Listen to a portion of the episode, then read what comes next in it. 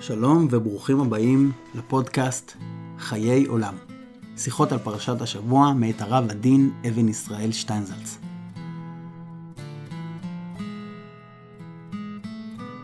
הפודקאסט מופק בסיוע מרכז שטיינזלץ. הם עושים דברים מעניינים וחשובים בתחום הוראת היהדות והפצת המעיינות. אתם יותר מוזמנים להיכנס לקישור המצורף, להתרשם ולהצטרף לפעילות הענפה. תודה שאתם איתנו. האזנה נעימה.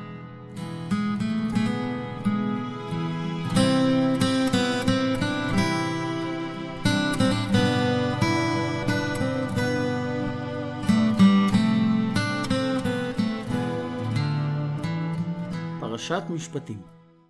על פרשת משפטים היו שאמרו שהדבר הכי תמוה הבא הוא היא בעצמה. זו הפרשה הראשונה אחרי מעמד הר סיני, והיינו מצפים שאחרי המעמד הזה יהיה עיסוק בדברים גבוהים שעומדים ברומו של עולם. במקום זה, התורה עוסקת מיד בעניינים משפטיים, דיני עבד ודיני אמה, דיני מכות ודיני קריטות. אמנם יש לפרשת משפטים ערך הלכתי רב, ובעצם היא התרומה של התורה בשביל עולם הישיבות, המקור ההלכתי של רבות ממסכתות סדר נזיקין, הבבות ובפרשה זו. ויש עוד כמה וכמה חלקים של הש"ס, כמו מסכת סנדרין ועוד, שהמקורות העיקריים שלהם הם בפרשה. ויותר מכך, על דיני ממונות בהם עוסקת הפרשה, אמרו בגמרא שאין לך מקצוע בתורה יותר מהם, שהם כמעיין הנובע. אך לאחר כל השבחים הללו, לפרשה ולתוכנה, עדיין מפתיע למצוא את הפרשה במקום זה.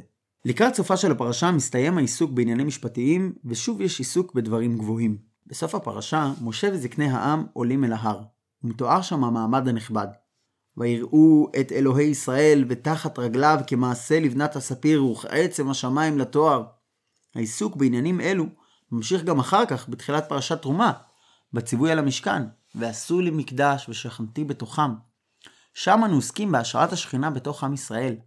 העיסוק בבניית המשכן קשור למעמד הר סיני, ובנייתו היא הפנים האחרות של אותה התרחשות עצמה, שהתחילה בהתגלות בהר סיני. בפגישה הראשונה שלנו עם הקדוש ברוך הוא במעמד הר סיני, אנחנו יוצאים מהגדר האנושי. לקראת הפגישה עם הקדוש ברוך הוא בחוץ, במרחב. פרשת המשכן, אם כן, היא ההמשך הטבעי לפגישה זו. אחרי שהקדוש ברוך הוא מתגלה בעצמו בהר סיני, הוא גם נכנס לגור בינינו. אנו בונים לו בית, מכון לשבטו. יחס זה בין הדברים ניתן לראות גם בתפילת שלמה בחנוכת בית המקדש הראשון. מצד אחד שלמה אומר, אלוהים אמר לשכון בערפל. השמיים ושמי השמיים לא יחלקלוך, ומן הצד השני, ואני בניתי בית זבול לך, מכון לשבטך עולמים. שני הצדדים הללו, הבחינה של הקדוש ברוך הוא שנמצאת מעל ומעבר, והבחינה בה הקדוש ברוך הוא שוכן איתנו במציאות שלנו, קשורים מהותית אחד לשני. ואותו סוג של קשר קיים גם בין מתן תורה לבניין המשכן. יוצא עם כך, שדווקא העניינים הנמצאים בסוף פרשת משפטים, וכן העניינים שבפרשה הבאה אחריה, הם ההמשך הטבעי של מעמד הר סיני. ולעומת זאת, מה שאנו מוצאים במרכז הפרשה שלנו, הם עניינים ארציים, דינים ומשפטים, שנראה שנמצאים שלא במקומם. בוודאי, גם אחרי המעמד הנכבד של הר סיני, היה צורך להתעסק בדינים שונים. צורך שאולי אפילו היה מיידי. סביר להניח שכבר למחרת מעמד הר סיני, החלו לעלות שאלות מעשיות שונות שהיה צריך לענות עליהן. גם אם הן לא היו חשובות. אלא שכאשר בוחנים את פרשת משפטים, רואים שרובה עוסקת בדברים שאומנם אינם הרחתה למשיכה, אך בכל אופן הם אינם דינים שעולים מתוך מציאות החיים במדבר. כשבני ישראל נדדו במדבר וחיו וניזונו מן המן, רבים מדיני פרשת משפטים פשוט לא היו רלוונטיים. המציאות הכלכלית שמצויה בבסיס הדינים בפרשה, מקבלת משמעות רק לאחר מכן, כאשר בני ישראל נכנסו לתוך הארץ. ההקשר של פרשת משפטים, אם כן, הוא באופן בולט הקשר של עם שיושב על האדמה שלו, ויש לו חיים רגילים. יש לו עבדים ושפחות, וכך גם שדה וכרם. במובן זה מתחדדת העובדה שפרשת משפטים מצויה בלי שייכות באמצע רצף הדברים. מדוע אם כן באים דינים אלה במקום מרכזי כזה, מיד לאחר מעמד הר סיני?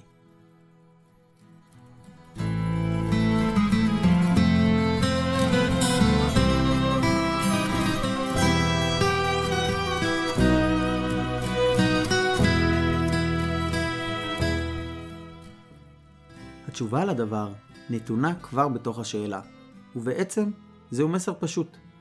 אחרי המעמד הנכבד של הר סיני, לפני שמובאים דיני הקורבנות, ולפני שמובאים דיני המקדש, ואפילו לפני שידברו על שמע ישראל, הדבר החשוב ביותר הוא העניינים הכי פרטיים וארציים, מה לעשות עם העבד או החמור. במובן זה, כאשר הקדוש ברוך הוא אומר, אלה המשפטים אשר תשים לפניהם, זוהי אמירה רבת משמעות על כך שדברים אלו דווקא הן גופי תורה. בתוך הסדר של העולם, אותו בונה התורה, אחר המעמד הגדול של מתן תורה, מגיע דבר שהוא חשוב לא פחות, פרשת משפטים. העמדה זו של הדברים מחריפה, אולם היא נעשית בתורה במפורש, ובהחלט באופן מכוון. השאלה שנותרה עכשיו היא מחודדת יותר, והיא עומדת על טעמו של הדבר. למה אם כן יש חשיבות כל כך גדולה לפרשה הזאת? צד מסוים של הדבר הוא שהחיים שלנו, לטוב ולרע, אינם מתרחשים בבית המקדש, ואינם סובבים סביב הקטורת או הקורבנות. אנו חיים בבית ובשוק, בשדה ובחרם, יחד עם כל הפרטים הקטנים והבעיות הקטנות ששייכים לכך. ולכן אלו הדברים בהם עוסקת הפרשה. אין זה מקרי שפרשת משפטים שייכת מבחינת תוכנה הרבה יותר לדינים של מסכת בבא קמה מאשר לדינים של בבא מציע. הפרשה עוסקת הרבה יותר במכשולי האדם, בהזק של ממון אדם ובחבלות מסוגים שונים, מאשר בצדדים משפטיים של מהלך החיים הרגיל. הפרשה לא מתארת מציאות פסטורלית ושלווה, אלא מציאות חיים עם כל מיני צרות ובעיות, גנבות, חבלות, חיכוכים ועימותים שונים. אלה הם החיים שלנו כבני אדם. מטבעם הם באים כרוכים בכל מיני תרדות ובעיות. ומשום כך, גופי התורה מתייחסים דווקא לצדדים אלו של החיים. נאמר בגמרא שכל התורה כולה כללות ופרטות נאמרה. ואכן אפשר לחלק כך באופן כללי את התורה. יש חלק העוסק בכללות, ויש חלק העוסק בפרטים. אולם יש לשים לב לכך שלמעשה, למרות העיסוק שקיים בתורה בשאלות הגדולות, רובה עוסק בפרטים הקטנים, ודברים יסודיים וחשובים אלה תופסים בפועל רק חלק קטן ממנה. אם כמה מחכמי הדורות, הן בימי הביניים והן בזמן הזה היו צריכים לכתוב את התורה, ברור שהיא הייתה מכילה הרבה יותר עיסוק ברוחניות ובשאלות הגדולות, אלא שהתורה לא בנויה באופן הזה. כשהתורה אומרת ואלה המשפטים אשר תשים לפניהם, היא מצהירה, הנח את הדברים הגדולים והנשגבים למעמדות ולמקומות מסוימים בלבד. ולמה? משום שדמותה של התורה עצמה היא הדמות של אותם חוקים יבשים ועוסקים בפרטי החיים. ההגדרה העקרונית הזו משמעותית גם במישורים אחרים, ובעצם היא מתווה את כל הכיוון של העולם היהודי. אם היה צריך להגדיר בהגדרה כוללת את הכיוון בו הולך העולם היהודי, אפשר היה לומר שבניגוד לסיסמה המטרה מקדשת את האמצעים, ביהדות, עד כמה שזה נראה משונה, הכיוון כמעט הפוך. האמצעים מקדשים את המטרה. החוקים המפורטים והקטנים חשובים יותר מאשר המטרות העליונות. כל החיים היהודיים בנויים על כך שיש התוויה מפורטת של חוקים והוראות, והרבה פחות מטרות עליונות. התורה חוזרת ומדגישה, זה וזה הוא הדבר הנכון. במקרה הזה תעשה דבר אחד, ובמקרה הזה תעשה דבר אחר. את התיאוריות אפשר להשאיר לזמן אחר. היום לעשותם ומחר לקבל שכרם. אם אדם רוצה לקבל הסברים מדוע בדיוק זה כך וכך, הוא צריך לחכות. מתי זה יקרה? אולי אחרי 120, אולי אחרי 6,000 שנה. בכל אופן, לא על זה בנויה התורה, ולא על זה מתבססים החיים היהודיים. באופן אחר ניתן לומר שהשאלות של התורה הן שאלות של איך. איך נוהגים במקרה זה, איך מקיימים דין זה. ולעומת זאת, השאלות של למה או בשביל מה אינן מופיעות בתורה באותה הדגשה. התורה עוסקת במתודה, בטכניקה ובפרטים שבהם נעשים הדברים. ואין עיסוק רב בשאלות התכליתיות, העקרוניות והגדולות. אמנם, מתוך המסגרת הכוללת של התורה, שיש בה גם את החוקים הפרטניים וגם את הצדדים העיוניים, אנחנו בסופו של דבר מנסים ללכת מן הפרטים אל הכללים, להסיק את התשובות לשאלות הלמה והלשם מה. אבל מה שיש בגוף התורה הוא רק רשימה ארוכה של חוקים. אלה הם המשפטים.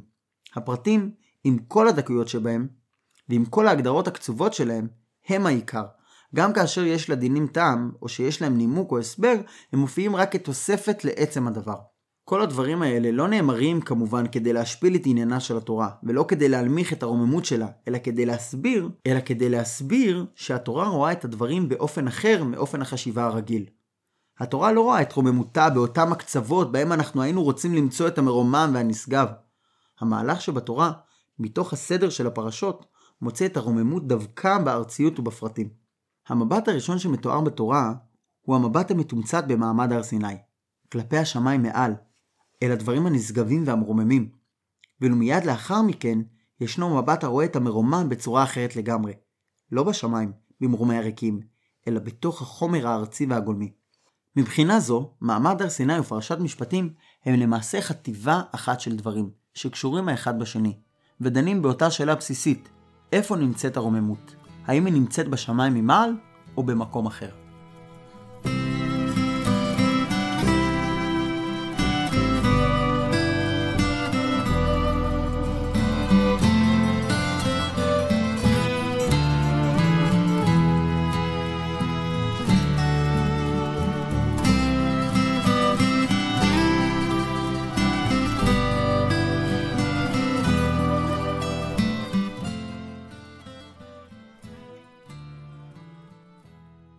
בצד מסוים, תפיסת הצמצום שבאה לידי ביטוי בפרשת משפטים קיימת גם בטבע העולם. באופן כללי ההרגשה היא שבעולם היומיומי שלנו מתגלים הדברים הגדולים והמרוממים דווקא בפרטי החיים הארציים והשגורים. אולם בתורה אנו מוצאים אמירה חריפה יותר וקיצונית יותר במשמעויותיה לגבי השאלה הגדולה על מקום הימצאו של הקדוש ברוך הוא. הגמרא אומרת כי אין לו לקדוש ברוך הוא בעולמו אלא 4 אמות של הלכה.